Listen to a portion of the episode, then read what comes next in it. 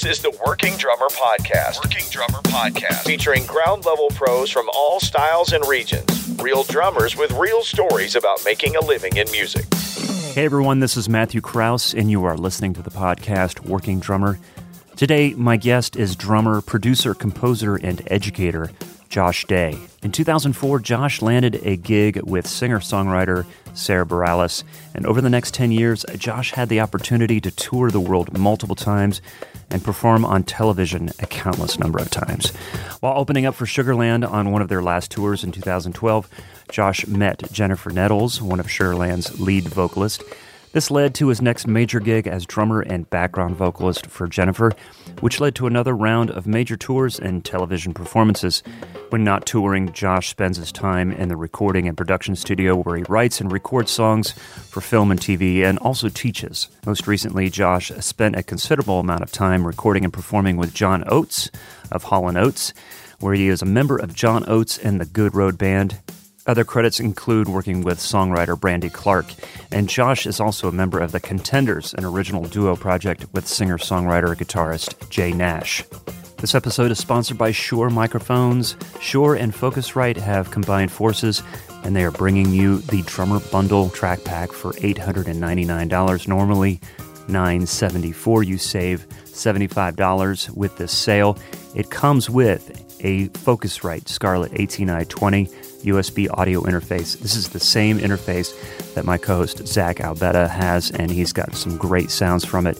He also has the drum microphone kit, the DMK 5752 drum microphone kit that we offered before Christmas.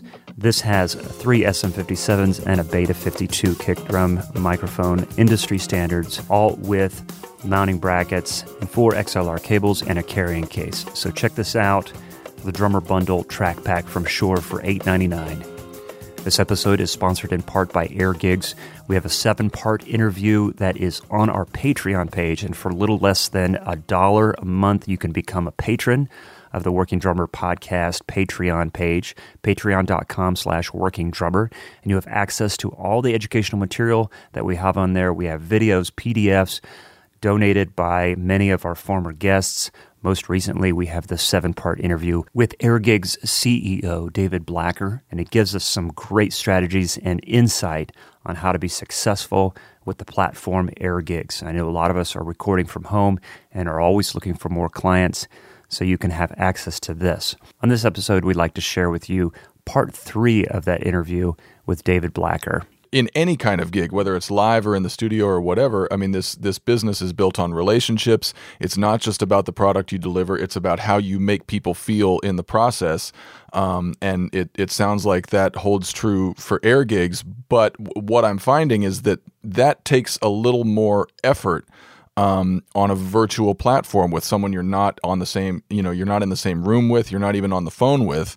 You're mostly just communicating via via text or email, basically, and to kind of make someone feel at ease and good about working with you takes a little more sort of finesse in what you write and and how you put things because things can often be misconstrued if you're just reading it you know so um, i found i found myself uh, just kind of like going a little extra mile as far as what I'm writing to these people, how I'm communicating with them, um, and it, it seems to be paying off. It does. It really does. You know, I sat down with um, Luke O'Kelly, who's a drummer on yeah. the platform, also also part of our team. Great, you know, great guy, great drummer, and you know, we're just talking to him because he he had a lot of success on it, and he's a really smart guy, and you know, I asked, you know, what were some of the things, you know, in preparation for this this call? Well, you know, what were some of the things that were useful to you starting out? And you know, he said some things that are really straightforward, but a, a lot of times they get kind of overlooked.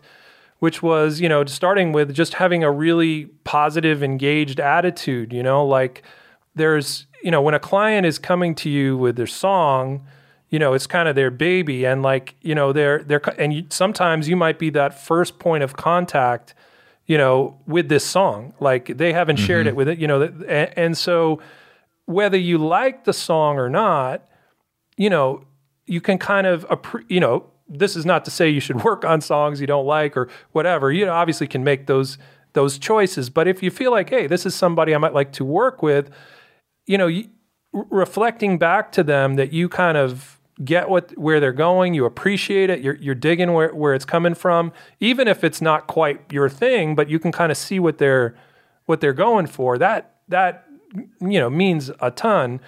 And Luke was kind of saying that you know he would often check back with clients when the song would hit the mixing phase or whatever to you know really be engaged and like let me know how the song turns out. I'd love to you know um, I, would love to hear the the finished product you know and please provide you know any and he was you know request you know feedback and stuff like that and he would do right. occasionally like one really important thing to to remember too is that there are one-off clients and then there are repeat clients and obviously you know we're all after repeat clients because those are the ones who are going to do two albums of work with you versus a hit here or a hit there you know and mm-hmm. so luke was saying you know with those clients who were you know there was a really good vibe and they were working together he would throw a little value added like if he had a little loop you know created a little loop package or or added a little something extra to the gig to kind of really let the you know I'm not this is everyone's choice but it kind of was an interesting thing to hear because it was a way of him sort of adding a little more value to the to the arrangement you know and he said it went a long way so I thought those were you know some really good tips that's awesome, especially like when you're doing drum set and then percussion.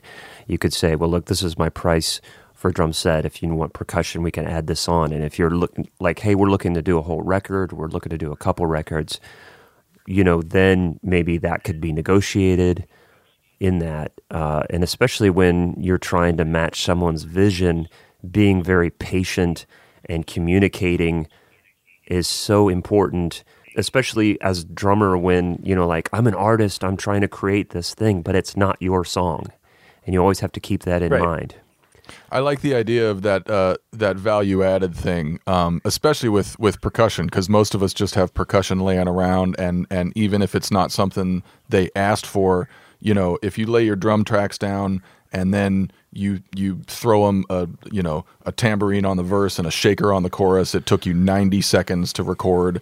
Uh, you know that's just like a little extra thing, and and you can say you know use it or don't, but but here here you go. Right. Absolutely. And one other thing he mentioned that I thought was interesting is is you know you're going to get approached by experienced producers and then people who are just starting to experiment with uh, self produ- producing themselves, you know, and so or producing mm-hmm. and working with session musicians. So he, you know, he would say when he would be approached by those sort of beginner folks, he would really try to find out like what stage of the production are you in right now? Like are is are all the tracks on this scratch recording final and I'm going to be playing to those tracks or are you going to be layering on top of me? because if you're, you're going to be layering on top of me, maybe I'm going to play a little stricter to the click and oh, you know yeah. um, be, be, be sort of the the rock, you know. And then, but if if you know if everything else is finalized, then maybe I'm going to flow a little bit more and you know with the instruments then be rigid with the click, so to speak. You know, such a great point, and man, what a great way to not waste time, especially when someone is new to this or doesn't have a lot of experience playing to a click and you know it's like no this is it then you can turn that click off or turn it down and and move with that especially if you're trying to create a good vibe one thing about communication that i think is important for people to know is the great thing about air gigs is that it's international the first yeah. client i ever had through air gigs was a duo in germany and so communication sometimes internationally can be tricky and there's cultural things that have to be taken into account and how you communicate. Um, you know, musical styles aside, sometimes there's there's ways to communicate that um, that I think are important to keep in mind internationally. And uh, yeah, that that's a great point. To find out more about this episode and the over 300 episodes we've done, you can find us at workingdrummer.net.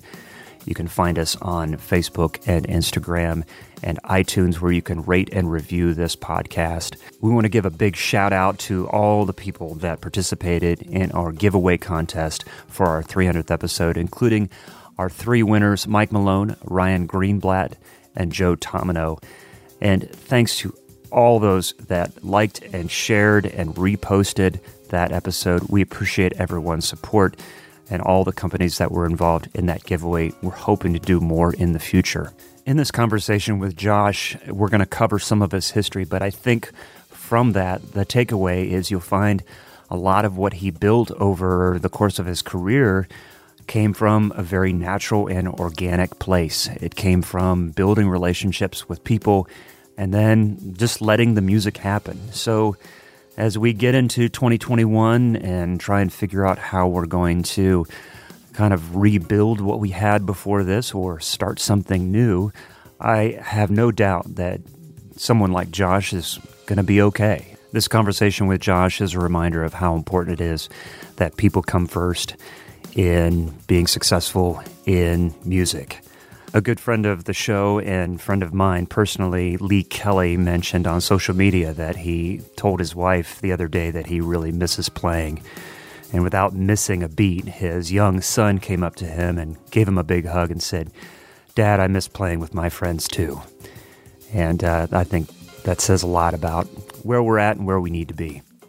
So I hope you enjoyed this conversation with Josh Day. During this time, the downtime, it's like, you know, um, I uh, my whole thought was, do I spend same thing? Do I spend time practice trying to practice practicing playing and practicing the drums, or or do I, you know, have to carve out time to l- actually learn more of the programs that I'm trying that I'm I see myself leaning towards mm-hmm. on you know with with whether they're, they're plugins or or um, or hardware or whatever just re- really starting to dig in a little deeper and and I've I've had a chance to do both which which has been you know it's it's kind of been a blessing in disguise because for so long we're just on the road, go, go, go, go, go. And I never really felt like I had time to practice. And yeah. and then you come off come off the road and I'm like, I don't I don't really want to practice.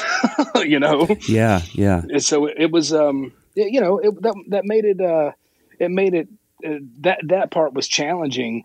Um but I think, you know, this crazy time that we're living in has been has been a little bit of a blessing in disguise in that way of like, okay, especially I can spend time with my uh, spend time with my family, yes, and my kids, and yes. and then be able to, um, you know, I mean, I have to. I've, I've been trying to stay more organized and give myself some time limits and a schedule because I'm I'm so it's so easy for me to just go down a rabbit hole and the ne- next thing I know it's been five hours you know? Right. and i'm like where's the where did the day go? You know? Yeah. So so i've i've tried to do more of that and and and put myself on a schedule of you know you're you're practicing from this time to this time. And I've been trying to write some and and I've you know try to give myself some writing time and some you know um, just in, engineering learning.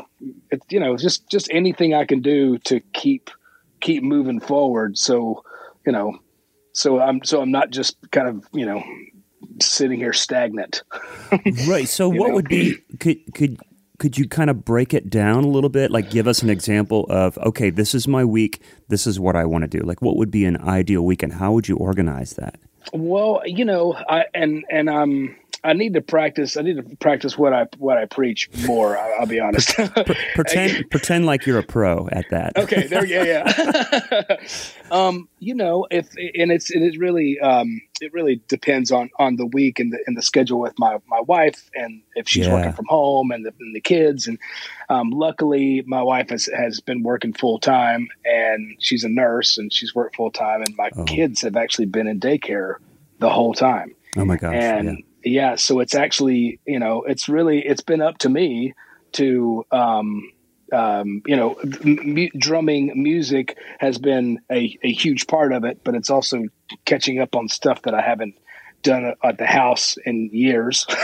you know, like it's yeah. the honeydew list starts to get longer and longer. And but in a, in an ideal world, um, I would, you know, I'm up super early and uh, much very, very unlike the way I live on the road. Um, the my you know my morning starts about five thirty or six here, and wow, and uh, and so when my family gets out the door, um, you know I do my coffee, and and then a lot of times I will um, I would go kind of go into to Pro Tools mo- mode and work on um, getting like just pre recorded tracks and stuff that I've done, and just trying to get the best sound, the most ideal sounds that I can that I can get. Yeah. And um and and try to give myself a, a, a project, you know, to uh, you know a little at least a little bit of a goal. And if I don't have a specific goal, I'll give myself a time limit, and and try to say, okay, for the next hour, yeah, you need to do, you know, you can do this. Um, a lot of times, I try to to to if I'm if I'm feeling it, I try to write in the mornings. So I'll I'll like just sit down at the piano and and just you know turn on my phone and and try to get stuff out in the piano or guitar or something and just try to get some ideas out and I'm I've been the worst at not finishing ideas mm. which is it's frustrate it frustrates me and then I and then you know I go back into my notes or whatever and I'm like wow yeah, that was actually something. And now I'm now that's that was three weeks ago, and I could have you know could have finished that up. But anyway, I will say I, have spent a little bit of time doing that. Um, I've been working. Um, I, have a, a, lot of like percussion tracks from home. I've, I've, been lucky to be to be working with a, with a few different people, kind of all over, and so there's been a little steady work, which always keeps me motivated. You know. Well, but you but you also brought up the idea of creating a project like it, it, a lot of times we wait for an opportunity to work with a client and then you're kind absolutely of absolutely you're behind the eight ball you haven't taken yeah. the time uh, we had our 300th excuse me, our 300th episode a couple weeks ago. And congratulations, by the way, man. Thank you, that's, man. That's amazing. Uh, it, it, it's it's it's nuts. Just as a side note, I I couldn't do it without my co-host Zach Albetta. First of all, uh, awesome. and the support of, of our listeners. And there, we've gotten into such a just a routine that it kind of just kind of goes on its own. But oh, uh, amazing. One of the one of the features we had, uh, which is about home recording, because this is what mm-hmm. we're doing. And and Kip Allen uh, is was one of our former guests, and he mm-hmm. talks about spending time working on sounds during his practice, quote unquote practice time. And I'm like, oh, absolutely. Uh, and I'm one of those guys that like I I'm a weirdo that I like to practice. I just like to go to town and and just and feel that endorphins running and just yeah. get sweaty in there. But it's not always the best use of time when life is happening. So, right. How do you do no, what and, needs to be done for when the client calls? Well, that's you know what that's that's I, I, totally um, I totally agree with his his concept, and I, I would say that I use that as well because I'm always almost to a fault. I'm always moving mics and mo- changing snare drums and moving, just make trying to get wh- where in the room or where is where's the best sound for this, you know, this kind of this kind of song or this or whatever, and I and and set a template and be like, okay, and maybe and take pictures of you know if I if I get to if I land into something if I if I you know kind of lock into something that I'm like okay I really love this yeah then I will then I will take a I will take a picture of exactly the way it's set up and make a template and whether in Pro Tools or in uh, console or, or whatever to just yeah. say okay this is this was this. Um, I've gotten obviously I've got I've actually gotten way better at doing that um, through this time through the through just being at home so much. Mm-hmm. Um, but I can totally relate to just sitting down to practice and really focusing on sound, mm-hmm. right? And and just know like you know if if something's not if there's something that's because it for one it needs to be inspiring and and I and I try and ideally at home I'm trying to not I don't want to go through a bunch of processing if I don't have to. You know you, you want to make sure that the that your instruments are are you know are sounding good just as they are through through nothing. And and um and and so you don't have to like juice them up and do all the you know crazy EQs and and that sort of stuff to make them to make them sound you know the way you'd like them. Now, I do I do enjoy enhancing, you know, those. I mean, I've got the go-to plugins and the go-to, you know, um, preamps and that sort of stuff. But, yeah, yeah. But I, I, I do agree that I that's that's part of my practice routine, um, or I try to keep it that way. Um, and and and we'll we'll start working on stuff that I learned in school back in you know 2002 that I've that have the books have been sitting on my my shelving for a long time, and every now and then I'll pull out you know that the Gary Chester a new breed or mm-hmm. to bring out one of these books and and then in some of the classes that I was going to you know took in school or private lessons or whatever and kind of go back through there and realize wow um, you used to be able to play this you know yeah yeah it's really interesting that that whole thing and and what you learn in school and uh, what works or what's needed in in the real world and and not that it's a dumbed down version of yourself or your skills. It's a different set of skills. Absolutely. Uh, and, and one complements the other. And those that can combine the two are those super freaks. But um, I, but I want to talk about that. But uh, uh, on on note of your just to kind of go back to this idea of taking a yeah. picture or saving a setting. You mentioned uh-huh. console. That's a, an Apollo for those that are running Apollo as an interface. That's that's kind of their onboard mixing thing. And I have a preset for podcasts. I have a preset for um, you know in in one specific room, but here's here's an idea like because we're doing a lot of recording remotely you're not in the same room to discuss ideas and, and things with the songwriter, the producer. And sometimes you send off tracks and they're like, it's really close, but we need something different on the bridge. Do mm-hmm. less of this, do more of that. And mm-hmm. so oftentimes, if it takes a couple days for them to get back, and I've done other tracks or I've moved cymbals or I've changed a snare drum or retuned it, and they said, hey, can you just punch in and just do this thing here? I'm like, oh my yeah. gosh. Yeah. Which which cymbals did I use? Exactly. I mean, that's the exact the exact reason that I that I try to take pictures and and then take those pictures and label kind of what I would try to figure, you know, try to label it as what I was doing, you know, yeah. what I was, whatever. I mean, or the date or whatever, just so just so I, I remember what the setup is, because you know, I have I'll normally have two kits. So I've got a, a, basement studio in my house, and I've got I usually try to keep two kits set up, and then I've got like a percussion station. Yeah. Now everything is not mic'd up all the time because I don't have that enough enough mics in general. Uh-huh. So I'm moving things, and all and of course all the drums sound different, and the placement's different. So it's you know if I'm going from one kit to another, that's when it can get pretty tricky right. of, of trying to trying to match up sounds and and um and that sort of thing. But I try to keep everything just mic'd and ready to go. But there's and and, and kind of have my now that I've done it uh, quite a bit. I've got I I, I, I can I can kind of eye the placements pretty pretty closely as to as to you know as to what I had done in the past. But it's um it's so important. I, I I'll tell you when I first learned that you can make a template in Pro Tools and and and even you know copy that template to your your even you know um, plug-in settings and all this stuff. I mean, I'm I, I've been doing Pro Tools for probably six years or something, mm-hmm, mm-hmm. but but I'm still learning. Like I mean, I, it's just non nonstop learning, and there's so many things that I'm like, oh my gosh, this makes it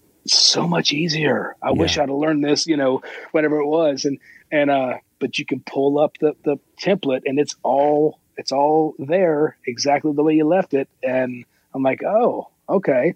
And then I can also, I'll have a different snare drum up and whatever EQ settings or whatever I have set up for that, for that track doesn't work for that specific snare drum. And I'm like, what's going on here? And I'm like, oh, wait, what snare drum is that? you know? Yeah, yeah. It's just, it's just, it's, it's really, it's just, it's really important just to figure out a way to be as organized as possible, and and uh, and to make it the most efficient. You know, it's that's that's been probably my biggest lesson that I've learned in home recording is just trying to be as efficient as possible.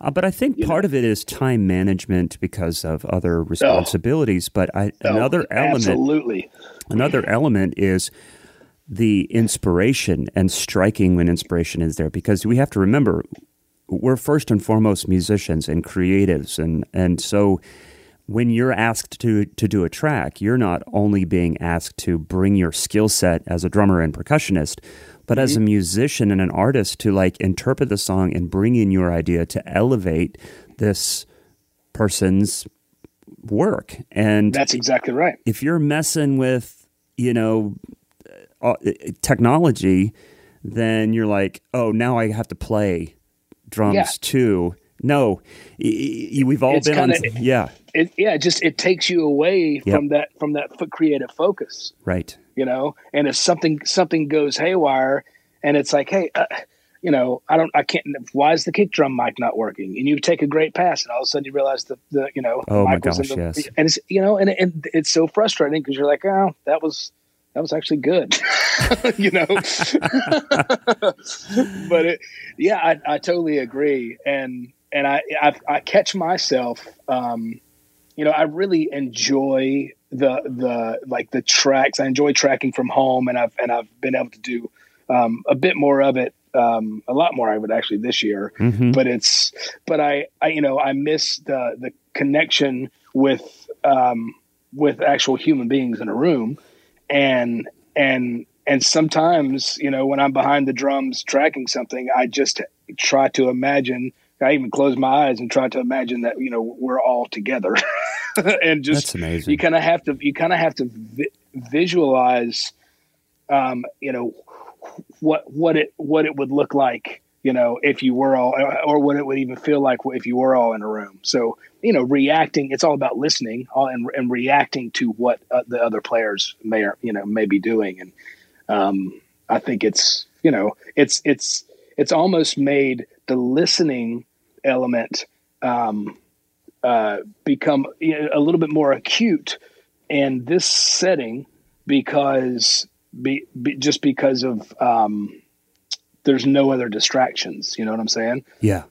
It's it's it's uh it's interesting. I've always think always I've always thought that that is what the most important. Uh, listening is just the you know to be musical and and give this give the song what it needs, no matter if you're playing live or if you're in the studio or, or, or whatever. It's like it's all about giving doing the making the song the best that it can be and the only way to do that is to make it a unit and and and listen.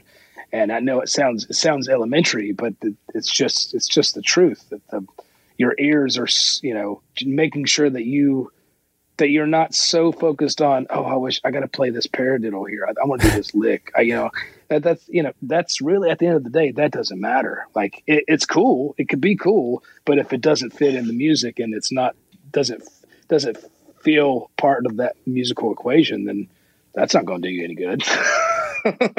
well, and and that goes back to what we were discussing before this this bridge that sometimes we fail to make the connection from what we learn in school on a very academic level to mm-hmm. what is required in the real world. Absolutely. Um, I, go ahead. Well, I was just going to say, yeah, feel free to cut me off any anytime yeah, no, you want because. I am I, I, just I will I will just jabber on away. Um, that it just kind of jarred a thought. Um, you know, I, I, actually went to I went to college for uh, music education, and and so I went through the classical percussion department and and was playing some drum set. You know, I was playing I played drum set my you know since I was really young, but I, I went to you know played all the marimba and timpani and and all that stuff and and then studied a bunch of hand drumming yeah like world drumming frame drum all, all this stuff which i that's some of my I'm, I'm, almost most passionate about some of the weirdest hand drumming stuff. Um, but i decided um, you know a- after college i just the, the teaching thing didn't didn't feel right to me. Or not teaching in the public school system and i was teaching lessons and i enjoy that. But all of that to say, I went out to school at Musicians Institute in LA, and and I'd I'd had four and a half years of music theory, and I failed the theory, uh, the intro, the entrance exam.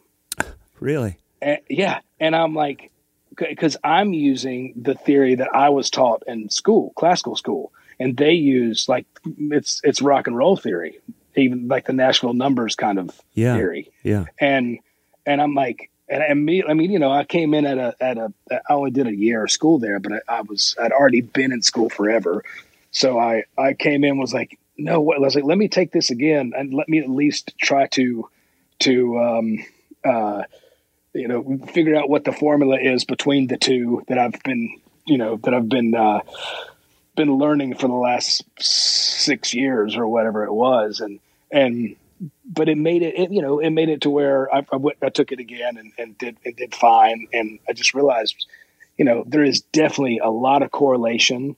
Um, you know, uh, between that kind of schooling and and kind of rock and roll school or or you know that just more technical and not so much class you're not you're not analyzing symphonies mm-hmm, and that sort mm-hmm. of thing you know um, but i will say that you know learning learning how to write my own charts um, whether anybody else can read them or not right right right it, it was so important because it came in handy so many times. Oh yeah. I mean, it was it's unbelievable. You know, so yeah. well, uh, uh, go, going back to the listening thing, I want I want to read a quote from uh, this the, a great drummer. He says, uh, "I believe that listening is actually the biggest lesson to learn in music and also in life. When we learn to listen, we can step outside of ourselves, our thoughts, and our pers- preconceived ideas and only listen to whatever is around us. Music should be a conversation. It is knowing when to speak and when to respond. Mm-hmm. From a guy named Josh Day. I thought I was like, that sounds familiar to me. yeah. That's from you, man. That, that's that's funny. I was like, yeah, I, I, I believe every word of this. I can get on board with this guy. Yeah, yeah, I like this guy. Um, no, it's it's just true. It's music is a conversation. You know, playing music in every situation is is a conversation, and and and and you know, as as as kind of dumbed down as it sounds, it, it is the universal language, and that's that's one of the mm-hmm. most beautiful things about it. That you know you can travel all over the world and and play music, and everyone feels it differently, and it's it's it's beautiful. You know, I've been lucky enough to to travel the world a few times, and yeah. and it's just it's really it's amazing.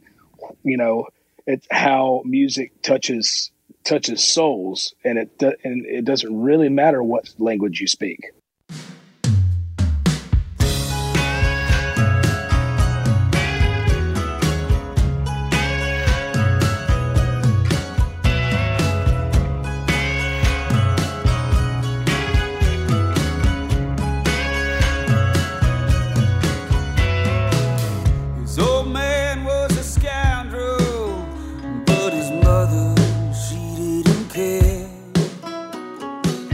Was raised in North Carolina mm-hmm. and kind of the mountain in the foothills of North Carolina, uh, uh, uh, um, amongst a lot of bluegrass and folk music, and and um, you know a lot of a lot of campfires and and people playing guitars and singing folk songs and um, that sort of thing. And and um, I fast forward to I'm in a cab in uh, Chicago, and I, am always interested in, in talking to, to other people from with different you know ethnicities and and backgrounds, mm-hmm. and yeah. I'm just always into.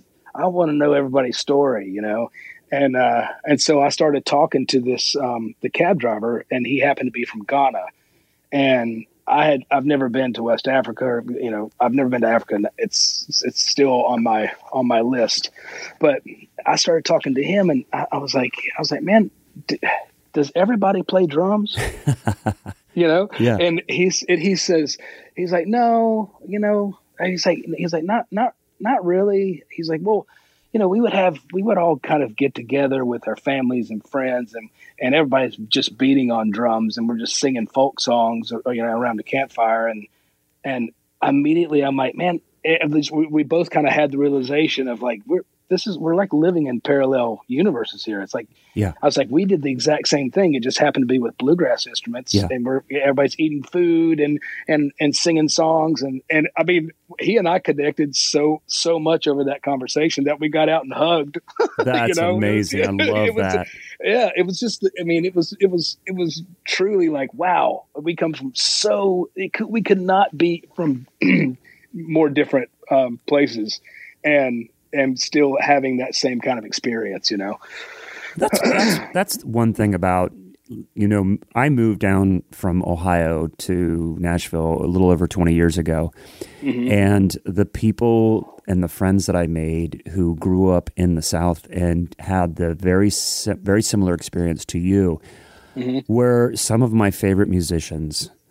Um, there's just this lineage of, you know, tradition that gets passed down, and music is just, it's just, it's a conversation, it's a social thing that and they experienced you're up. exactly right. And it's it's something to me like you know i knew so many great musicians in in my town and none of them wanted to do it professionally they just they just and and most of them didn't think they were any good anyway but it was like it, but it's it's amazing there's so many talented people yeah. and you know the the the countryest of country and dude's just ripping on a banjo and i'm yeah. like golly man like this yeah. is amazing you know and um, I was lucky. I, I actually um, got to, you know, I was playing with the, uh, some folks in um, from my hometown that that well, they're from uh, Switzerland that moved to my hometown and and Wilkesboro, and they uh, they I started playing some with them, and they were friends with with Doc Watson, mm-hmm. and Doc Wat and I lived in Boone, North Carolina for um, eight and a half years, I didn't go to the school the whole time there, but I, I, I was, I lived in the town and, and, um, and Doc Watson was, um, he lived in a town called Deep Gap, which is, which is just outside of Boone. And, um, and I, and I used to go see him, uh, when I was in college. Uh, he played at this place called Thompson Seafood. It was a double wide trailer you just go eat popcorn shrimp and watch Doc Watson play and it was free. Wow. You That's know, amazing. and yeah, and it was, you know, and, and at that point, sure, we're all we all knew that Doc is the man. I didn't know what how what a huge influence he had on folk music in the world, you know. Mm-hmm. And then and then um, you know, I was playing some with my with my friends, the Kruger brothers, and and they they we ended up doing some show a couple of different shows with Doc and and I had a chance to play with him and it was like I can't I can't believe this is actually happening. you know, it's it was just really um, really special and and you know I, I my town was a you know NASCAR town when I was growing up, and then um, they started when when Merle Watson, um, um, Doc's son, passed away. He uh, he started this festival called Merle Fest, and that was in 1988, and it's still going today. Yeah. Um, so it was just, you know, it was just, I feel like there's, I always say there's something in the water or, you know, oh yeah, I, I, don't know. It's just like, um, the, the gravitational pull of, of music around there was just very deep rooted, you know? I'm so, and it's, it's sorry. It's, I was just going to say, it's funny to me because I was a drummer and I was just around like blue, lots of bluegrass, and you know, I'm I'm a, I'm more of a, I'm a traditionalist with bluegrass too. There's no blue, there's no drums in bluegrass. yeah. So, but it, it was um, it was nice to see things start to um, start to expand a little bit in the percussion world, to where you can, you're making room for, you know, making room for percussion and, and drums in in the in the genre, you know but but but the elements of groove and time and and and pocket and all these things i mean to watch people just do that no matter what instrument it is is is really amazing and fascinating so much to take away from absolutely i mean it's you talk about pocket mm-hmm. and that pocket might be at you know 220 beats per minute. But but they're it's just like they're flying down the tracks but the pocket is really deep. Well a, a, a lot of people a lot of people think of bluegrass they think of just fast picking. Right. Uh, but you know and, and, then there's the, the the adage you know the idea of when you're playing fast think slow. You know da, uh-huh. da, da, one two three, yeah exactly that. or when you're playing yeah. slow think fast you know and and, and and that kind of thing but when i've seen bluegrass groups and they're counting off a song and how everyone is playing so well in time I, as a drummer i'm like okay that count off was amazing yeah everyone knew yeah. where the time was and they came in strong and yep i'm taking that with me to the gig yeah it's and it's just driving and mm-hmm. you know it's like you don't a lot especially with all the the the the, the pro guys, you don't hear you don't hear a lot of um, a lot of warble warble in the in the tempo. You know what I'm saying? Like it's no. it sits there. I mean, I, there a lot of times I'm like, I bet you could just put a click on this, and they're just like, you know, just nailing it right on it. You know? Yeah, yeah, yeah. So it, it's it's it's really amazing. Well, yeah. I mean, how that knowing that history about you, but and then also knowing the people that you played with over the last, you know, 15, 16 years. Yeah um, you know, I know that John Oates is doing some more traditional sounding music in that genre, but um, you know, Sara Bareilles, Brandy Clark, yeah. um, you know, probably Jennifer Nettles to a degree. It's not that as much. And no, how has absolutely. that served you playing wise? You know, I'll tell you, it, it's it's um I, I, I love it. I, have I've been really really lucky to be able to to play with so many talented people, and and I and I really enjoy um, just wearing the different different hats, if you will. You know, yeah. I, am it's all again. It comes back to just being about the music and serving the music, um, and what what is what what will serve the music best. I, I would I would never, you know, being a country boy from a small town in North Carolina, would never really think of myself as being playing with a pop star around the world, you know. But when I when I first met with Sarah, um, you know, we we became family quickly, and and her her music is is very as as popular as it is, mm-hmm. It's it's just it's it's rooted in and that and just um, like in, in blues and soul and you know all of this kind of its roots music um, and, and, no matter how how you know she's had a, a, number of albums now that were that have been majorly successful and and produced to the tilt and mm-hmm. and and beautiful um, but at the end of the day it was it was to me it was still um, still a, kind of rootsy, you know. Yeah. And and I and and I honestly feel like she she she's still a very dear friend to me. We we we talk a lot, and and uh, she sang at my wedding. I mean, she's like my sister. Oh my gosh. And we we spent we spent ten years on the road together, mm-hmm. and um had you know got to travel the world and and but she um I, I feel like you know I don't really I don't like comparing her to people, but I, for the longest time, I was I always said that she's. I feel like she's our our days like female Billy Joel. Mm, you okay. know, she's yeah. she has this is and this is kind of before she she did the um with the um, the uh, Broadway uh, the, the waitress, waitress uh-huh. and yeah, and that that sort of stuff. She always had that, but um, but it was um that I felt like that uh we were all young and all learning a lot. And and anytime we would go out and do a tour, I was always just just wanting to learn. You know, how, how can I be better? How can I more more you know serve the music better? Um, and and also, you know, it's it in in those situations, it's it's not just about the playing. You know, the playing. Obviously, you have to be able to play. Yeah. Um, but it's ninety percent of your time spent is is not on stage. Yeah. So it really comes down to your, your relationships and, and your and the way to relate to people and, and and being respectful and you know it just comes down to the just the human element is so important um, that you know I'd, I'd see many people who would come in and you know be be on their high horse and they wouldn't last because you can't, you know, it's hard to live with somebody like that. Mm, right, right. And you know, you're in close quarters, and not so much in her camp, as, but you're in you're in close quarters, and and um, you know, it's if you're if you're not if you're not feeling like um, if you're not going to be a team player, then it's it's really hard to to to to stay in that in that in that kind of camp. And and I've just I've been lucky that like that that that touring experience for me that they're family and they they always will be. And I've been lucky to be in that situation even with with with Jennifer with Nettles mm-hmm. that's it's a very I feel the same way there. They're they're dear friends and, and family. And obviously the music was was what we were was the reason we were there um, but the relationships grew so much deeper than than the music, you know. Well, I, you know, for the record, a lot of people know this about me, but I am a huge Sara Bareilles fan. Um, I mean, it, it, I I listen to all all her records on mm-hmm. pretty consistent rotation.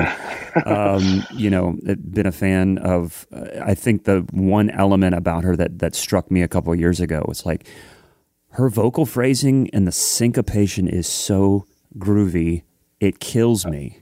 Oh yeah, you know, and effortless. It's effortless, and she. I mean, she wrote. She wrote. She was writing songs at su- such a such a young age. She wrote like that song "Gravity," which used mm-hmm. to just bring down the house. She wrote it when she was like sixteen. Man, you know, and and it's you know, and it's still it's still you know such a it's just an amazing song. And she's had she's never really had fo- really formal training um, and she used to always say, I want to know, like we'd be in rehearsal and she's like, what's, what is, what's this chord? You know? and the drummer and, would say, oh, let me tell you, let me do that. I think it's, uh, is that a, is that a, I think it's an F sharp minor with a major seven or, yeah, yeah. but, it, but we had, you know, we had some music nerds in the band and, and, and then, but it got to where, you know, Sarah's like, I just want to know. She's like, I, I don't know what I'm playing half the time. I just know how it makes me feel. You should give you know, her the wrong and, information. Yeah, oh, that's, well, that's a G um, yeah, Vaselier. Yeah. Uh, what? Yeah, yeah. She she she would see right through any of that stuff. But but she, you know, back in the day, it was it was funny because it it it just showed how you know she didn't have all of that knowledge about what what this chord actually is. Yeah. But she knew how it made her feel and kind of what color she was going for, and I mean I think probably probably now she knows. I know she knows more about the, the actual theory behind it, but I'm kind of glad she didn't. You know, it was oh, like yeah. it's just such a beautiful natural thing. That's um, it's just uh, it's it's just beautiful. She's just a natural natural talent. And, well, uh, when I was a dear human. I went. I went to school of the arts in, in high school, and when we were learning mm-hmm. theory, our teacher was saying, "Folks, remember, theory is helping you answer questions that you have when you're writing, you're creating. It isn't it isn't this isn't music. This is just ink on paper. You that's, know? Yeah, that's exactly right. Yeah. And, and, so and then when I was in school, when I was in college and I was studying music, I was in bands with people that weren't learning theory and were doing very similar things to like what Sarah was doing. And mm-hmm. I always had my foot in that world. And so when I was surrounded by academia and people thought, well, you have to be able to do this and this and this and this, but they weren't putting out anything worth of worth sub you know any sub, substantive um, music or anything mm-hmm. cool or creative. I'm like, guys, this is all still academics, and mm-hmm. it, it, it, again, I think we keep going back to that. You know, you you've got your books, you've got you know understanding how to work a paradiddle around a kit, but when it comes down to it, you still have to make music. You know, these are tools to get to give you the skill set to be able to play what you're thinking and how you're reacting uh, through listening and that conversation thing that you talk about. Well, and that's exactly right. And I, I, think you know I was going when I went to school. I felt like I was a I was a decent drummer, and then when I got there, I felt like they they just just ripped the foundation, ripped it all down to the foundation. We're like, okay, let's just re teach you how to play the drums. Mm-hmm. You know, and then I was like, I don't, you know, my, my thought about going to school, a school like that was, I was like, I don't want to sound like everybody else. Yeah. I don't want all of us, you know, are we all going to be robots and, you know, we're playing the same stuff. And it was, you know, I think that is a common kind of misconception because, you know, I, I my, my, I went in there, I went into, to, to, to like PIT, like older after college and and had a little bit different perspective on it, but realized that oh no, I, I'm I'm me, and I'm always going to sound like me. Mm-hmm. So uh, you can you can have so many influences and try to try to sound like Steve Gadd and try to sound like Jim Keltner and Jay Bellerose and all you know like you do it. You, that's that's what we all strive to do, but they're, they already exist. So let's just let you know let there's only one you, so let's just let's focus on on that. And it took me a long time to to kind of kind of swallow that pill. Um, but one thing that I that I loved about the school was that you just kind of take take things that you can use or that resonate with you and you put them in your bag mm-hmm. and you and you and you and you you pick up this from this person from this teacher and and this class and then your friends are doing this and, and kind of help keep you motivated and yeah, yeah, I had to go through double bass drumming class, and I thought, man, i am never going to use this. but but but it was. I'm glad that I took the class, and and I can, you know, every every bit of education there, I thought was was was good just for the yeah. the overall music. Yeah. You know, your your my whole musical career. So. um but it's it, i think the, the the point that that i'm trying to make here is that you want to in school it was practice practice practice practice practice. Get you know learn all the learn these linear the way this these linear grooves feel learn how um, you know learn how to do all these different fills and and and and and, and just push yourself and push yourself. And and then when you get to a gig you just let it go. Forget that stuff. Mm-hmm. and then then and then naturally it will start to come out in your playing you know, you kind of have to, you, you can't, you know, sit there and as you were saying, you can't sit there and analyze and be like, okay, here, I'm going to do this paradiddle feel. Here it comes. I'm going to, you know, mm-hmm. it's, it's not like that. You just, you, you kind of let, let all, let all of that stuff go. And then, um, it would naturally start appearing in your, in, in your playing. Um, which is which you know and it's hard to see that for yourself because you know you don't see the progression in yourself a lot of the time it takes somebody else being like oh dude sounds great. And I'm like, really? yeah, know? yeah. well, a lot of times when you have this preconceived like fill or you know idea, and you're like waiting for it, okay, I'm going to throw this in there. It sounds like a square peg in a round hole. It comes absolutely. off that way. Yeah, yeah, absolutely. Uh, um, uh, to to to kind of uh, accentuate this point a little bit, I, I have an, a one more quote, and, and I'm going to give it away. This is from your Gretsch artist profile. Okay. Advice to aspiring musicians. Uh, my advice to aspiring musicians is to make sure to be you. It's wow. great to have influences, but know they just help shape who we really are. Hmm. So. I like that guy. yeah, pretty cool. He's pretty cool. And it's have, funny. I, I, just don't. I, I, don't. I don't. I mean, I obviously I did say that, but it's it's funny. I, I have little. This, that was a long time ago, and it's. I've had a little. I had a little recollection recollection of saying that, but it definitely is it, exactly what I said because that's that's what I truly believe. You well, know? you must because you're you're you're still preaching it now. Still preaching it. Yeah. yeah. Yeah. For sure. I do yeah. have a I do have a question related to this, uh, sure. in in working with Sarah. But before we go too much further, I want to thank Mike Zimmerman for connecting us. Absolutely. Oh, Mikey, I, I love that guy.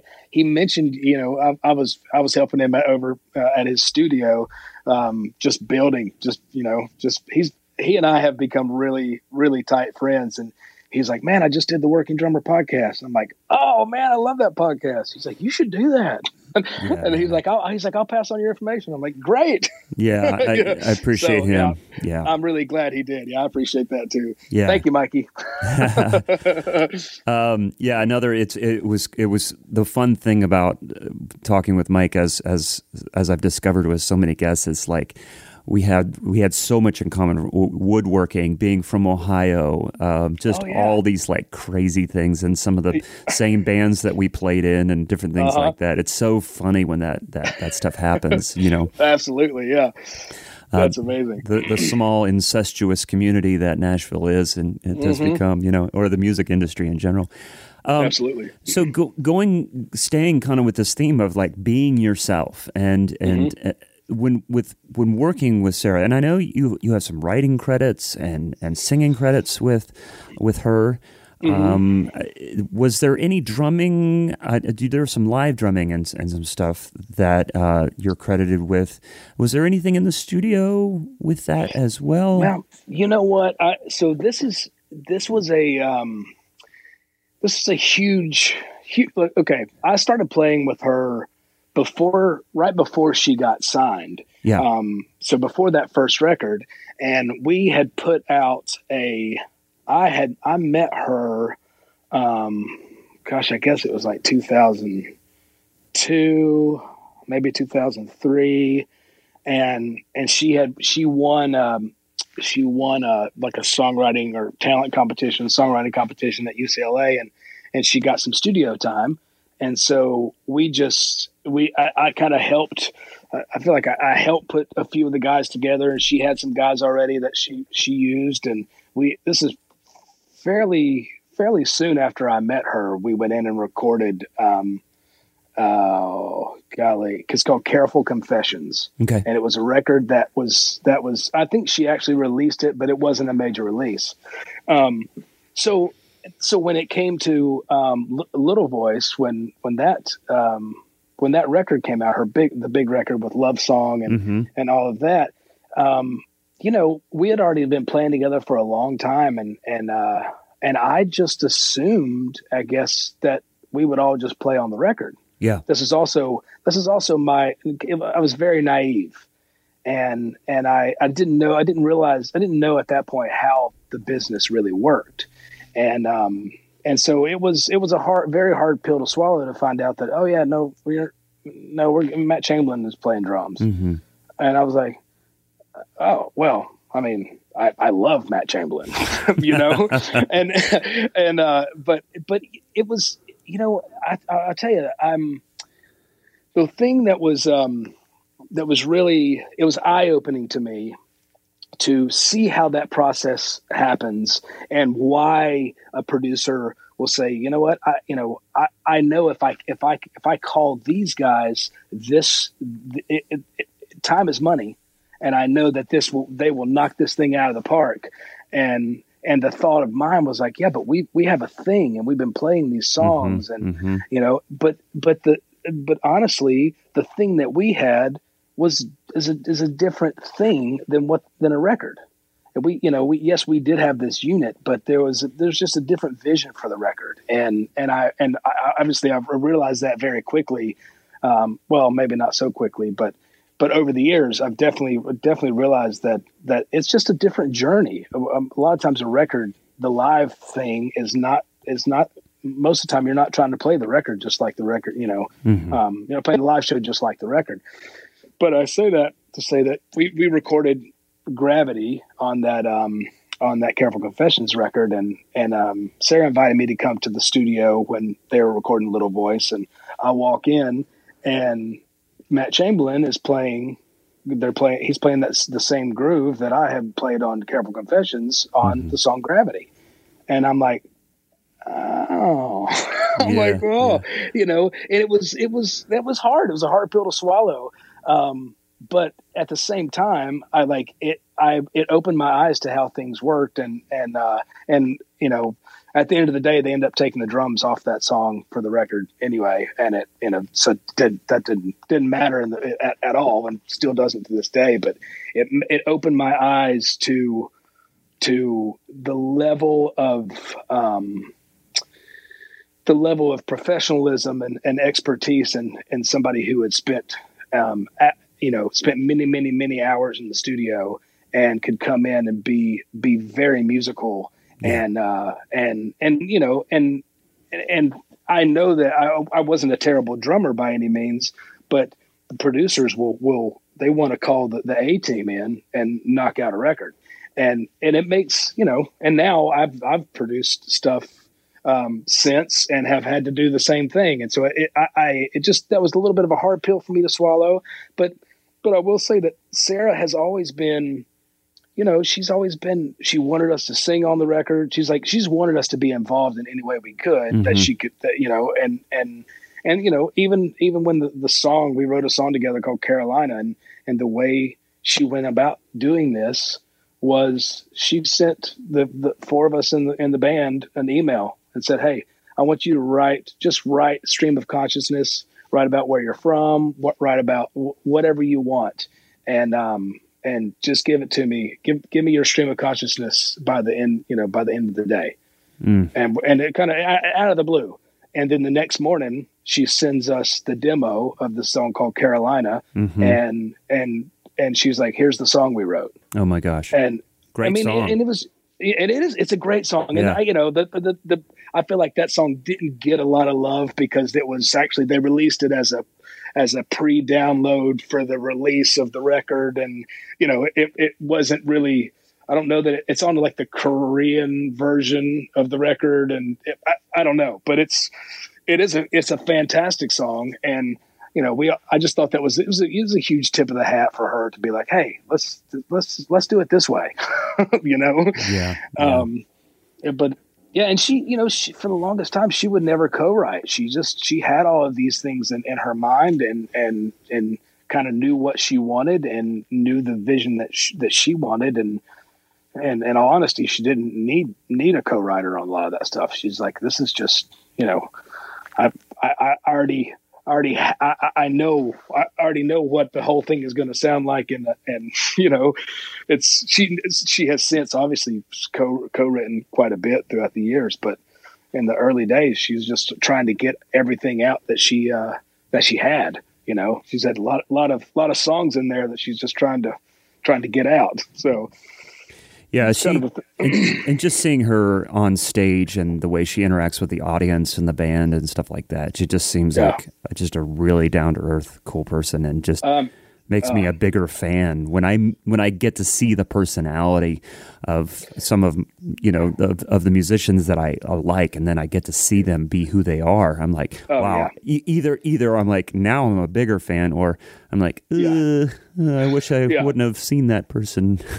yeah, well, you know what's I know, and and I'll, I'll say that I was going to say this early on, but I, you were saying what a huge fan of hers um, you are, and I was like, if you if you were to meet her you would you would be a 10, to, 10 times the fan. Yeah, yeah. Okay. You know I mean, she's okay, Josh. She, she, that sounds great. What what time? I'm, I'm I'm free anytime. you know, it's funny because you know I, I, I do I do have a chance to you know we we chat a lot and she's come to Nashville a number of times. And, yeah.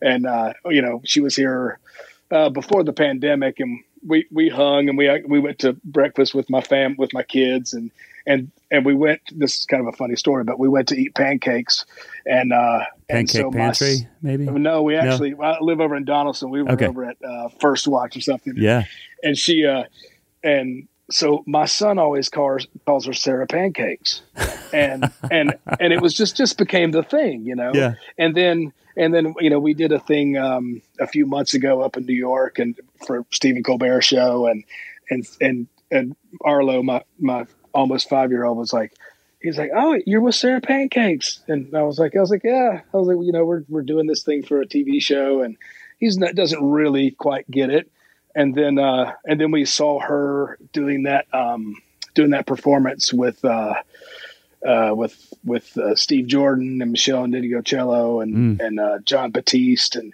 it was I mean it's just incredible performance and, and and my son sees it he's like that's Sara Pancakes. And I was like, I was like, yeah. He's like, he's like, what is she? And I was like, I was like, buddy, a lot of people know Sara Pancakes. They don't know her as Sara Pancakes, but yeah, they don't know her like you do. And he, he's just like, that's just that's Sara. You know, she's she, she's our friend. Amazing. But it's yeah, it's really um, it's really funny. And then my my my kids are always like, Daddy, do you know them? Every time that there's anybody, any musician yeah. on, they're like, Is that your friend? Is that yeah. your is that your friend? I'm like, I'm like, some of the times yes, and a lot of the times no. But a lot of times, um, yeah, yeah, yeah, It's just, um, it's just funny to, to the, the the point of all of that is that yes, she is very down to earth, and she is like my sister. We spent we spent years in a van together and sharing hotel rooms, and you know, she's she's the best. And yeah. she to this day, we we she's she's my sister.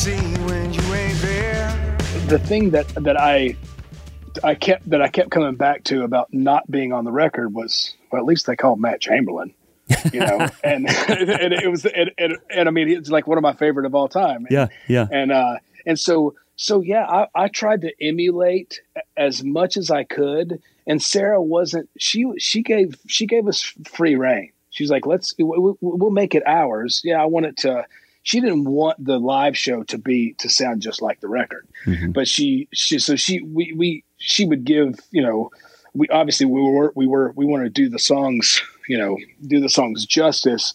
Um, she wasn't so concerned about making it sound just like the record. Um, and there's some songs I would definitely say that that um, to, by doing that by touring with her, um, of course I'm trying to I went down the, the Matt Chamberlain rabbit hole for mm. a very long time and, and tried to emulate in my best in my in my best way um, some of his kind of feel. Um, it's just you know, there's only one Matt Chamberlain, and there's so many times I'm like, I I can't do that. I I can't sound like that, but I will I will do I will do my part. Um, it's going to be me.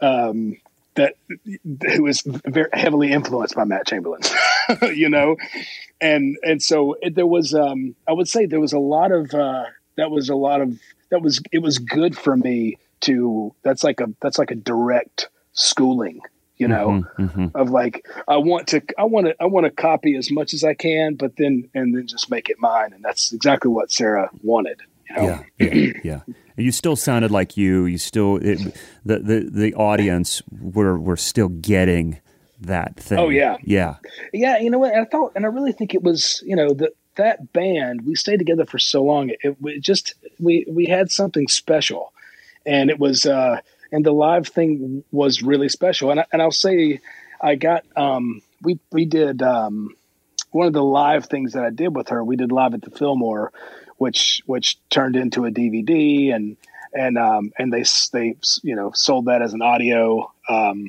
disc as well. But after that that live at the Fillmore came out, um, Matt actually emailed me mm. and and said, "Hey man, I just saw just saw the live at the Fillmore. You sound fantastic." Oh, and I'm like, it's kind of like, what? Really, Matt? Like Matt Chamberlain is, is, emailing me, telling me I sound great. I'm, I'm, you know, it was just, I, I'm, for one, I'm thinking, man, you don't have, you don't, you don't just have to say that. but he's that's not who he is. If you've ever met him, he's not that. He, that's not the you know that's not who he is at all. And I just thought that was uh that made me feel so so good that that you know he he saw it and was like, yeah, man, that's he's like I'm that was it was just fantastic. That's amazing. So that, yeah, yeah, it was yeah. really really cool. yeah, Matt's an um, Matt's an interesting cat. I had a chance to tech for him on his, the very first drum quote unquote drum clinic he ever did. Uh-huh. Um, and it's just he just was a kind of a quiet. But I mean, this is like he was on tour with Tori Amos back in the mm-hmm. in the '90s mm-hmm. and stuff like that. Mm-hmm. Um, uh, well, I'll say yeah. something about him. Oh, sorry. You go, go ahead. No, that was it. That was it. Okay. Mm-hmm. Well, so you know, he is he's a he's a just a different cat altogether, mm-hmm. and mm-hmm. and I got to know him more and more because we did that like the Lilith Fair reunion. Oh, cool. Um, the, the kind of the second the second round of Lilith Fair, mm-hmm. and I don't I can't even remember when that was. Uh, uh, oh eight or something maybe. Um, but the funny thing about it was, you know, it's like um, eh, so many female artists are playing on this on this tour, and and Sarah McLachlan was the was the headliner, and he was on the road. He was out with her, right? And and then you know, it's like um, uh, Ingrid Michaelson yep. and um, I mean, the Indigo Girls, and and uh, there's just there was just tons and tons of artists, and it's it was really funny because I think you know seventy percent of the artists that were on the shows that we were doing, Matt had played on the record, right? you know, and and and so it was actually I, it was actually really funny because all all the drummers are like standing watching Matt play, or like, oh man, you know, like all kind of getting together, like, yep, yep, he played on he played on her record, he played yeah. on her record, and uh, um, but the cool thing about it was we all got to, you know, we, we that tour was was fairly long, and, and we all got to know each other and and and, and hang um, quite a bit, and at the end of the night, uh, the big encore Matt just invited everybody to come up um, behind all the drummers to come up behind the drums, and I mean everybody comes out on stage, right? There, everybody from yeah. the tour, and uh, and he he was all about just bringing everybody up and grabbing shakers and, and tambourines and yeah. all this stuff, and and the whole time it, it was like uh, we were it became a joke because we we would we would yell out a drummer's name and and and try to get, and try to get him to play a fill in the style of uh, you know whether it's John Bonham oh my or gosh. you know like or what and it was it was amazing we can, it kept it was happening like every night you can hear you know I love that call, calling out calling out drummers and he'd, he'd, he'd do a fill you're like yeah oh gosh that would be Yeah. I would love to see Yeah. that that's that's such Yeah. a trip man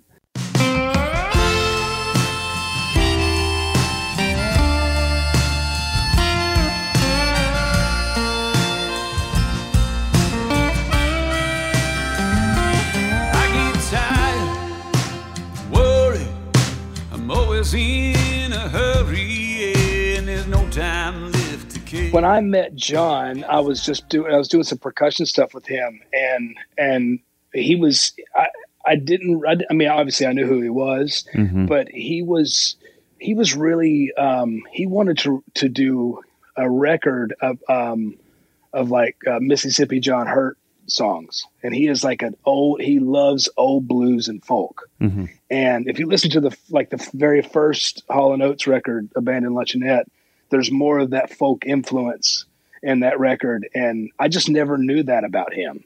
And and so you know we kind of we got together and and uh, and we're playing some, and then he pulled in you know Guthrie Trapp had been, who had been playing with Mhm. him forever, and then Steve Mackey came in and and and he just wanted to play all these he wanted to play all these like roots. He wanted he just wanted to play all these roots tunes. And he would he first it was just going to be a full on um, Mississippi John Hurt kind of tribute record. And then you know then we actually all of us did a trip to Arkansas and together to to do a show. And you know he wrote this song while we were while we were all there um, and ended up kind of kind of putting this band together, which is it's kind of hard to explain. We Mhm. we we all kind of got together, and he would we would just he would call us up and say, "Hey, I want to I want to just try to cut some of these songs," and and uh, he's like, "I don't know what I would use them for, but I just you know let's just let's just get in the studio." And and we were it was just cool because it was a very very rootsy kind of thing and and kind of ex- doing some kind of experimental stuff and and he got um, he had um, Russ Pahl playing some pedal steel and and uh, and obviously Guthrie and and and Tom Bukovac was in there and Mhm. and uh, and and Steve Mackey and you know and then he just he was just kind of like man there's something there's there's something to this I don't know what it is but I want to keep doing it Hmm. so he just decided to put a record out and the funny he probably doesn't really know this but the funny thing was is you know we did those songs and then he was talking about you know we should go out and play play a few shows.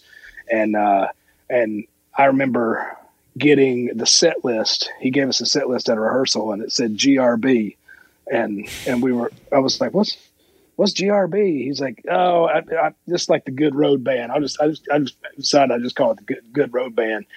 And and then i mean it wasn't like what two months later he's like hey our record's done and and uh, i was going to send you send you out the record. And it's john oates and the good road band. Yeah. And and then it's our uh, you know our pictures are all over it. And oh my gosh. and and mackey and guthrie and I are like uh did did he ask you if you wanted to be in a band? You know? And it just but it just happened. The process was so organic and so natural. It just that's the way it that's the way it, it happened. And it was a beautiful thing. And i you know he's um uh, he's he's he is so i i mean i i cannot say um, enough great things about that guy. I, he is a dear, now a dear friend, and one of the most thoughtful, uh, generous, like just down to earth people I have ever met. that's amazing And and his musical, I mean, he is his depth, his musical knowledge and history is so deep. And when we went out to do shows, he it was kind of like giving the audience a music history lesson. Hmm. So he, he wanted to know he wanted to know who wrote the first pop hit. Like what was the first pop hit? And so he would kind of he he went through like this Emmett Miller wrote the song Anytime that back in the early. I don't even know um, what what actually what decade it was. If it was the Mm-hmm. twenties or thirties or whatever, that song sold a million copies. Oh wow. And and you know you think about that, that seems it just seems unbelievable. And and uh, but so anyway, that he would we would do a lot of those old songs, and then he threw in some of his songs for the for the uh, for the shows, and then we would we would uh, we would do some some um, some Hall and Oates songs as well. But um, and he would tell it's just like story story time, and and uh, he would tell a lot of the backstory to the songs and and and kind of the history of of music. And uh, he's just he's just a wealth of knowledge and you know, we did play a lot of. We played "She's Gone" and and and "Sara Smile" and and uh, "Man Eater," and you know, he tells a story about how how he wrote the song and That stuff's And so the- fun though. It's so interesting. I bet the audience loved it- it.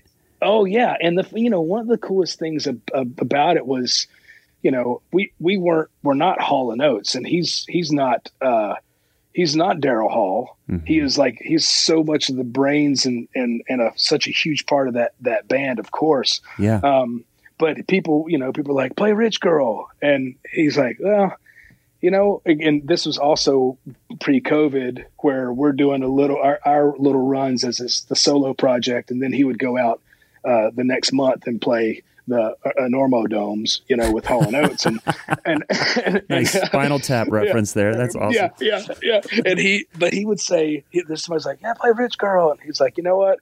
We're not going to play that. But, you know, if you, you and 15,000 of your closest friends want to come hear, uh, hear Daryl Hall sing the shit out of that song, that's, you know, like, Yeah. that, he'll, he'll do that. Um, but the cool thing about, about that, the, some, the playing some of those old, old Hall and Oates songs, like Man Eater, he had just come back from when he, they wrote it or he, he wrote it. He just come back from Jamaica and was, you know, he tells the story of, of they were out at a, at a club or whatever. And this girl walks in, she's drop dead gorgeous. And he, he was like, Oh my gosh. And she sits down and she opens her mouth and she had the, like the, the most filthiest mouth on her of anybody he's ever met. And he was just like immediately, he's like, whoa. And then he, he's like, I was walking home and I'm thinking, man, she would chew you up and spit you out. And, uh, and so, and then he goes home and writes it as a reggae song. And he says that he shows it to Daryl like the next day or, or, you know, whatever, the next time they got together.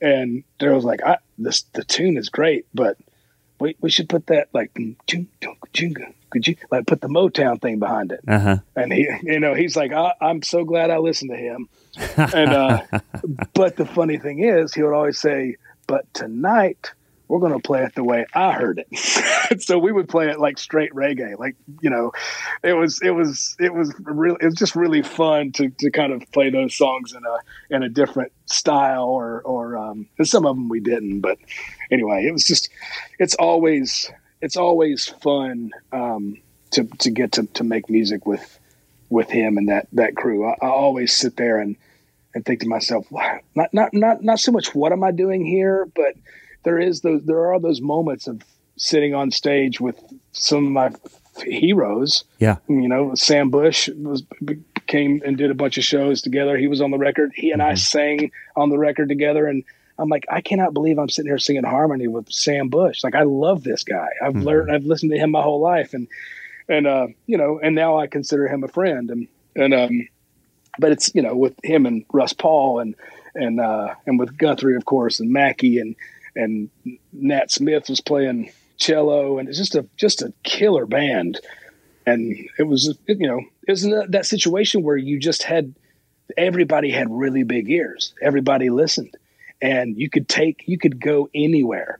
Doesn't matter what happens. You can the the, the songs can go anywhere and everybody's just listening and, and you know we'll go wherever you want to go that's what we'd always tell tell oates like hey man take it wherever you want it we'll go Yeah. Yeah. Yeah. you know Yeah, it- Um, it sounds. I mean, you, just your your evolution of music and and and your career has emanated from just like these relationships and just, or and it seems like it's happened so organically.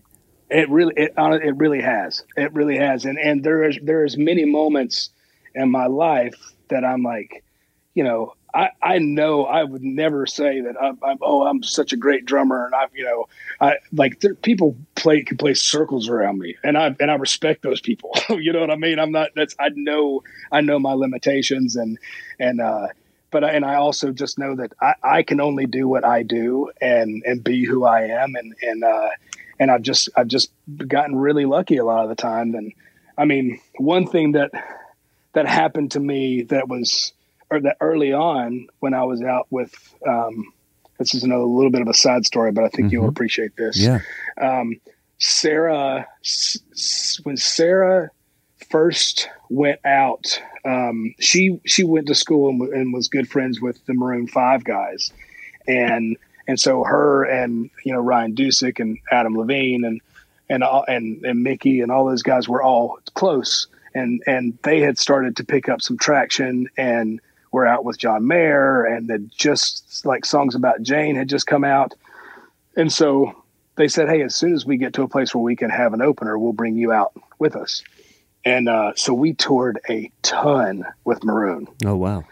And it was, and that, and all over the world. And it was, um, it was really, it was, it was such a great experience. the craziest experience for me, and this is talking, you talk about try, being prepared and, and, uh, and like being able to write charts. This that came in very handy for me because Maroon's drummer got hurt and he had he had like a torn rotator cuff and he was he was just having some really some bad issues with his shoulder and his elbow and he was he's just got to where he couldn't play the gig anymore wow and there was you know there was um i don't remember how many shows were left on this on this run but they were they had they had Matt Flynn, to, who is who is now currently still in the band. Um, he was out with Gavin DeGraw, and that they had these whatever eight shows that they had to fill in, and because and and we were out there already, and so they they were trying to get. I mean, they tried to get Questlove in, try to get all these people in it, whatever. It just didn't work. And and their tour manager's like, "Hey, man, uh, you think you can play the set? and and I'm immediately like, uh, and and to be honest, I, I wasn't. I didn't know them that well. I didn't know yeah. the music. I, I, saw the first couple of shows and realized it was good. They were playing the same show, and yeah. I would just kind of go drink beer on our Cruise America RV, you know. and but but it, but the funny thing was is that that was the very first the very first time there. He's like, I, I, what I told him was, he's like, can you can you play the set? And I was like, give me a live recording yeah. And I'll I'll see what I can do. He's like, grab your stuff and get on the bus. We're heading to Illinois. And and I had one day wow to learn 15 songs. Granted, these these songs aren't like super, super difficult, but that they're a band. That's a band. That's not it wasn't it wasn't just, you know, it wasn't a pickup kind of thing. They don't sub people out. It, it it's just, they had a thing. And and so I'm sitting there, you know, charting all these songs out, listening to it over and over and over and over and over, and uh, no rehearsal, and and then and then we get to the we're playing. Oh, what was that place called? Um, was it the Canopy Club? Maybe in Urbana, Champaign Urbana, I think it's where it was, and and they and Adam's like, I, I don't really want to do a sound check today, and I'm like, man, give me 10 minutes with the band. Is like, this the before the first time you played with them? Yeah. Oh no, my gosh. no, there's, there's no rehearsal. Yeah. You know, and it's just like, let me, let me at least, uh, you know, maybe some ins and outs here. Like, I, you know, and so, um, so we did actually do a little sound check and, you know, that to me, it wasn't, it wasn't really, it wasn't really my gig, but it was a lot of fun to push myself to to learn that those tunes. And yeah. I just found my charts for them the other day, and wow. it's it's which is just hilarious. But you know, I'm sitting there playing. Those are those moments of like the the pinch me moments of playing in front of you know forty thousand people in Norfolk, Virginia, and starting harder to breathe and playing mm-hmm. and hearing fun. the you know, and I'm like, dude, I'm just a country boy from Wilkesboro, North Carolina. Like, you know, I, I, what am I? What what's happening right now? Yeah. But it was, um, but you know, it it it it worked. We got through it. They actually had a, a, a good time, and there was there was there was a couple of parts and songs that I changed from the record because I just I don't know I just felt to do it differently. And and it and it, it, I was curious if any of that stuff would would translate over to when Flynn joined the band. And there was a couple of times where uh, we were in at Brixton Academy in London and I'm hearing this this this part of the song is coming up, and I'm like, I'm wondering what he's going to play right here, because yeah. I remember uh, Adam used to always try and be like, yeah, man, and uh, and sure enough, that the part that I was that I that I had kind of like gravitated towards was was there, and I'm like, there's there's a little stamp, nice. there's just a little, nice. you know, just, yeah, yeah, just a little feather in the cap, but but it was you know and then Matt and I became good friends. And I mean, he to me that band was great, but he took the band to a whole nother whole nother place. And he's just, I mean, he's just a monster. Yeah. Um, so it was just, you know, it was be, being able to listen to songs and be able to chart stuff out yep. and, and know, like, you just got just the preparation of, uh, I mean, it was like non, I didn't, I don't think I slept much. I'm just like listening and listening and listening and no time to get behind the drums to play it. I'm just, you know, lots of listening and, and looking at charts, you know.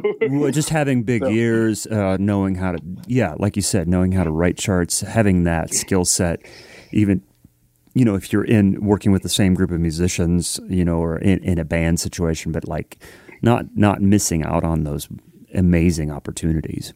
Uh, right. Yeah. Yeah. Yeah. It was. Uh, it was a it was a life life changing moment. It was it was really um, it was fun, and you know it got us got me cl- obviously closer with the band, and and I I still you know I don't talk to Adam Levine very often, but every now and then we text back and forth, and it's still just hilarious. That's, so, that's amazing, but, man. That's yeah. amazing. What What's your son's name for Adam? Is it is it uh, so so it's Sara Pancake? Would it be? oh yeah. yeah, he doesn't. He doesn't have one. Well, Adam and I are not that close. We're not as close as Sara and I are. I'll be. I'll yeah, be yeah, yeah. But I'm, I'm just, you know, in just in a, in a perfect world, I'm just wondering what it, what that might be. Yeah, that you would, know, you know what? He it would have to. I don't know. That, that would be. That's, that's funny. I don't know. I don't know what that would be.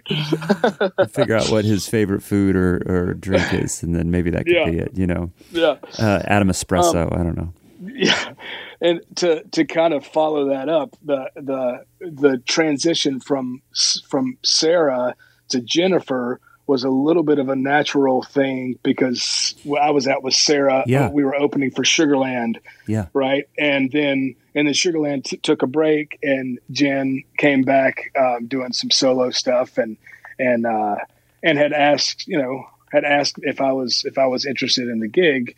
And you know, my friend Travis McNabb was playing yep. with with uh, with them and has forever, and he's one of my favorite drummers and people. And yeah, the first thing I did when I got that call was call him mm. because I'm like, hey man, let's I, this just so you know, this is what's going on, and I'm I'm just curious. You know, I just want to make sure that I'm not stepping on anybody's toes. Mm-hmm, you know, mm-hmm. and and he um and he was like, man, you know, I, I think he he had done it for a long time, and and it was time it was time for a break. Things weren't things that they weren't all seeing eye to eye or whatever, and it was just time for a little bit of a, a breather. And and he gave me his blessing, and you know that's. And then we then we ended up. I mean, he saved my butt a couple of times because I'm I had you know had an appendicitis on the road, and he flew out and covered covered the oh, gig. Wow, wow. Yeah. you know, but yeah. yeah, it's it's just uh, you know, it was that that was kind of a little bit of a of, of a kind of a natural progression, and and um, yeah, it was.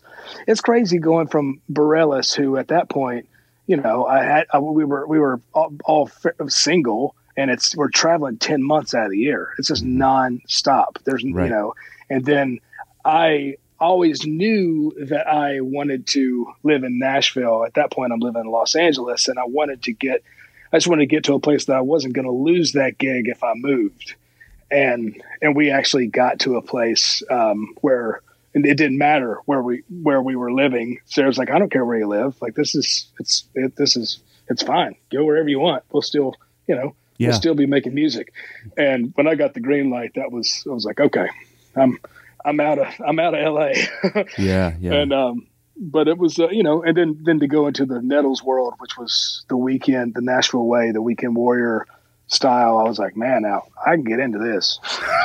right. And for people that don't yeah. know, it's like, you know, bus call Thursday night, midnight, and you're back Sunday afternoon yeah. or something like that. And uh, yeah, yeah, exactly. It's either Wednesday night and mm-hmm. Wednesday night you play Thursday, Friday, Saturday, and you're back Sunday, or you you know same thing Thursday you play Friday, Saturday, and back Sunday, and it's like uh, you know, it's you can have the best of both worlds, and um, and it was I I I love I love that that style of touring. Um, it took some it took some time to get used to it for sure, um, but it was uh, but uh, yeah, it was a it was a welcome welcome change. Yeah, yeah, um, yeah. And especially now that I have sorry, now, especially now that I have family and that sort of thing, it, it makes it much easier. When did you move to Nashville? Man, I, I, honestly don't remember. I think it's I, I want to say it was 2008. Um, it might have been 2009, but I'm I'm almost I think I was here mm-hmm. in 2008. Mm-hmm. Yeah, and then I was gone most most of those that year and like a year. Uh, yeah, almost for two years I was gone. Mm. You know. Um, uh, when I was uh, just preparing for our talk today, uh, I, I, had an epiphany that I remember when I first started to dig into Sara and see her like videos and things like that. There was a live mm-hmm. performance, and I'm almost for sure it was you. You had this, ha- you had a hat on that I you mm-hmm. I, I seen you wear on a somewhat regular basis, and I'm like. Mm-hmm.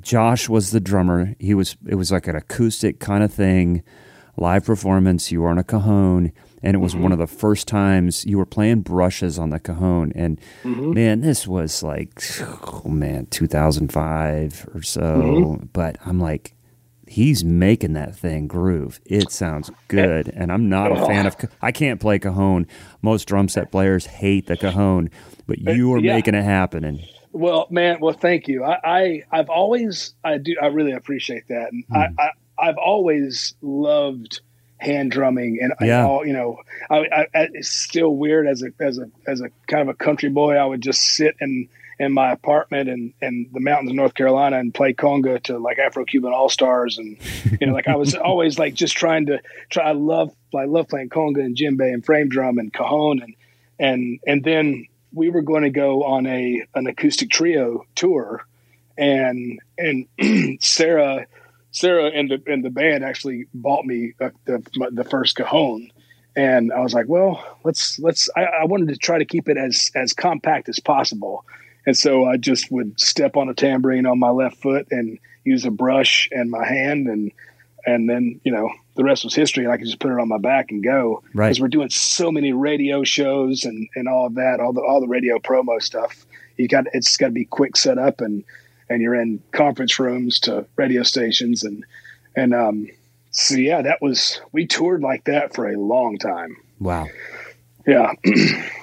and how how much has you, just your study of hand drumming influenced the way you play now and hear music? Man, I, I honestly I I like I love incorporating any type of percussion behind the kit. Mm-hmm. Like with with with shakers and just different sounds and tambourines and you know the the goat's nails and the you know all, all the different just different textures. I think it's really um, in, a, in an ideal world, which I'm still working on. I'd love to have a set of conga, have a set of congas in, in my set to where I could actually you know be able to play conga and kit and and just you know make that work.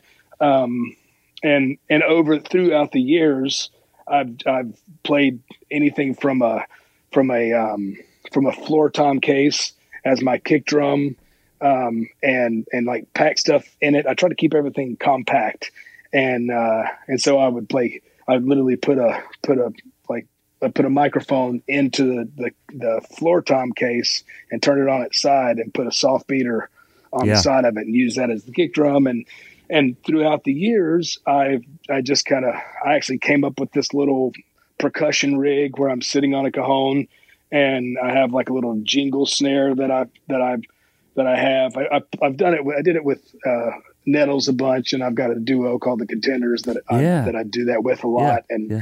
and it's just a it's just a way to try to make as much noise as I possibly can and and be able to fly with it, and be under 50 pounds. And, and uh, that's, that's, that's where it is now, you know?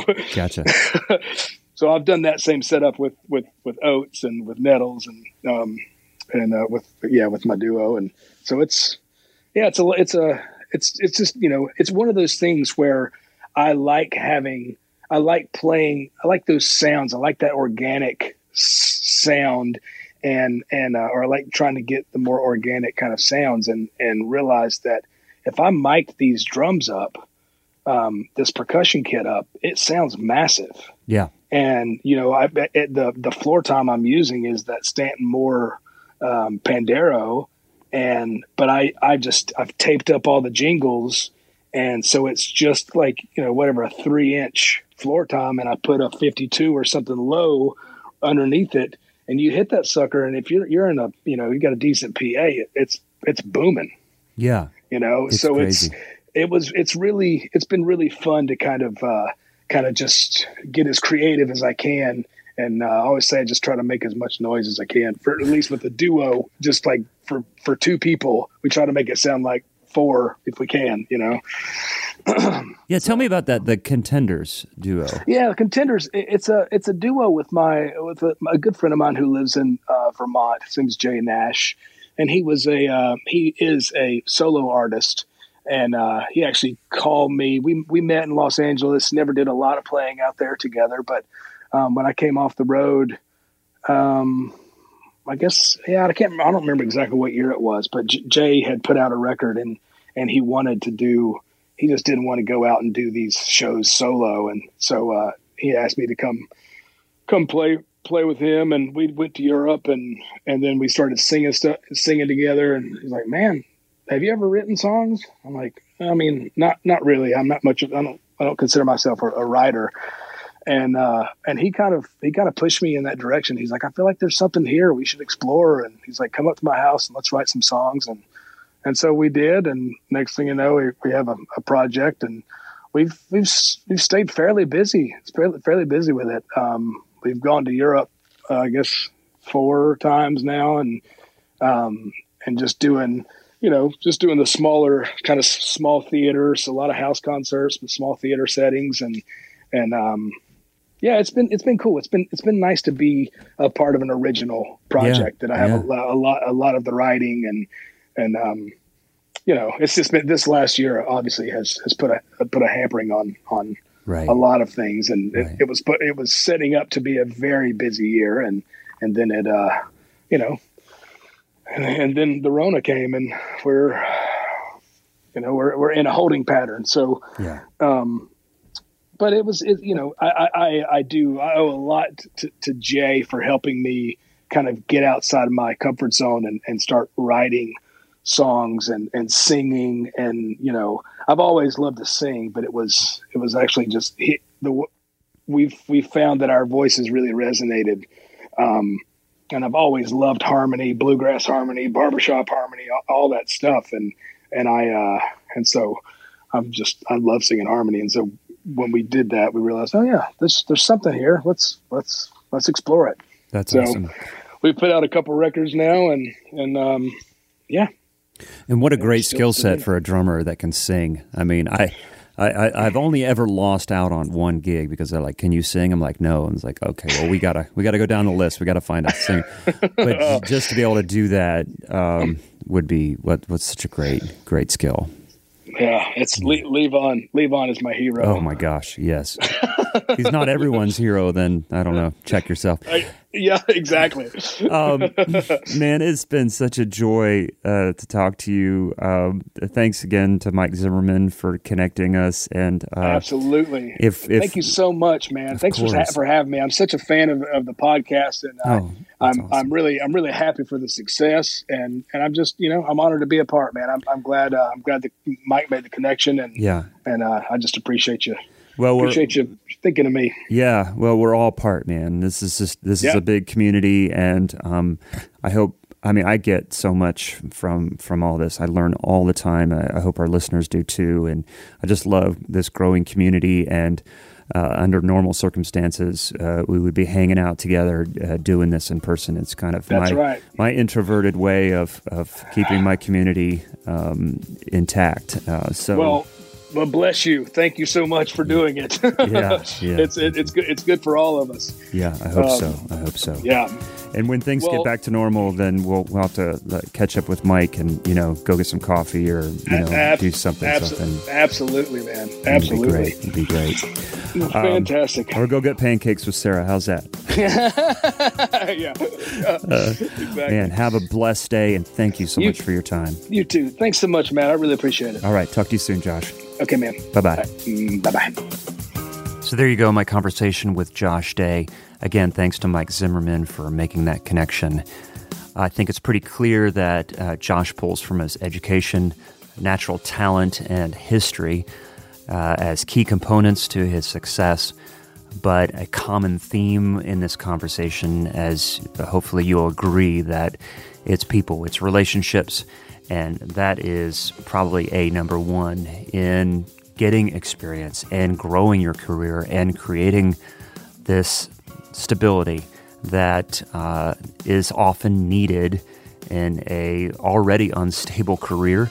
But when you have real world things happening and interrupting this very fragile ecosystem that is the music industry, having relationships and investing in people will um, pay off big time. So, Josh, thanks so much for your time and uh, your conversation. Stay tuned next week for Zach Albetta's interview with Luke O'Kelly. Luke is a professional drummer and engineer based out of Athens, Georgia. He's also the community manager for AirGigs, so we'll get some more insight on that platform. For now, we appreciate everyone's support, listening, and we hope to see you around. Bye bye.